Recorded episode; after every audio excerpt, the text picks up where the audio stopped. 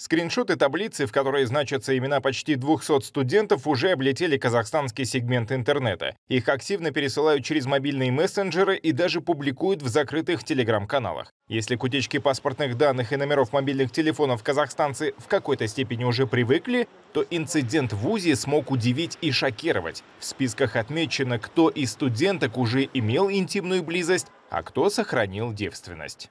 Реально перед медосмотром так собирают инфу и кидают в общую беседу. В Казахстане вообще нет понятия личное пространство и приватность.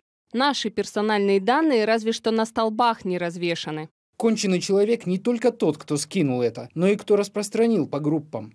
В этом случае в теории можно засудить универ. Позже в ВУЗе объяснили, как именно произошла утечка. Сотрудница частной медорганизации, обслуживающей университет, отправила в деканат факультета список студентов, которым необходимо пройти флюорографию. Оттуда сообщение через мобильный мессенджер отправили старостам групп, а уже после эти сведения, содержащие в том числе врачебную тайну, разошлись по всему университету и даже вышли за его пределы. Телеграм-канал «Кумаш», который одним из первых сообщил о проблеме с хранением персональных данных в казну, получил от вуза официальный ответ, но не нашел в объяснении главного.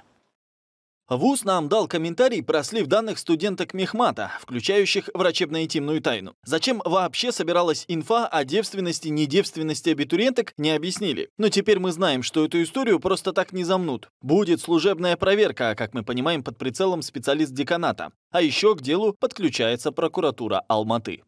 Скандалом заинтересовались в Министерстве науки и высшего образования. Несмотря на то, что карательные функции остаются за правоохранительными органами и судом, ведомстве тоже обещают наказать виновных. В целом это проблема культурная. Мы вот сколько пересылаем даже удостоверение личности, э, сколько говорим, не пересылайте, в WhatsApp гуляют все наши удостоверения, сами же пересылаем. Безалаберное отношение вообще к данным, к личным. Надо признать, что у нас в целом более жестче надо регулировать данные, законодательство о защите личных данных. В Министерстве же здравоохранения ситуацию пока не прокомментировали, оставив без ответа вопрос, для чего вообще медработникам понадобилось собирать со студенток интимные данные. А тем временем сообщается, что студентки казну, чьи имена оказались в списках, уже столкнулись с буллингом в социальных сетях. Неизвестные делают девушкам непристойные предложения и даже советуют покинуть город, сменив имя и фамилию.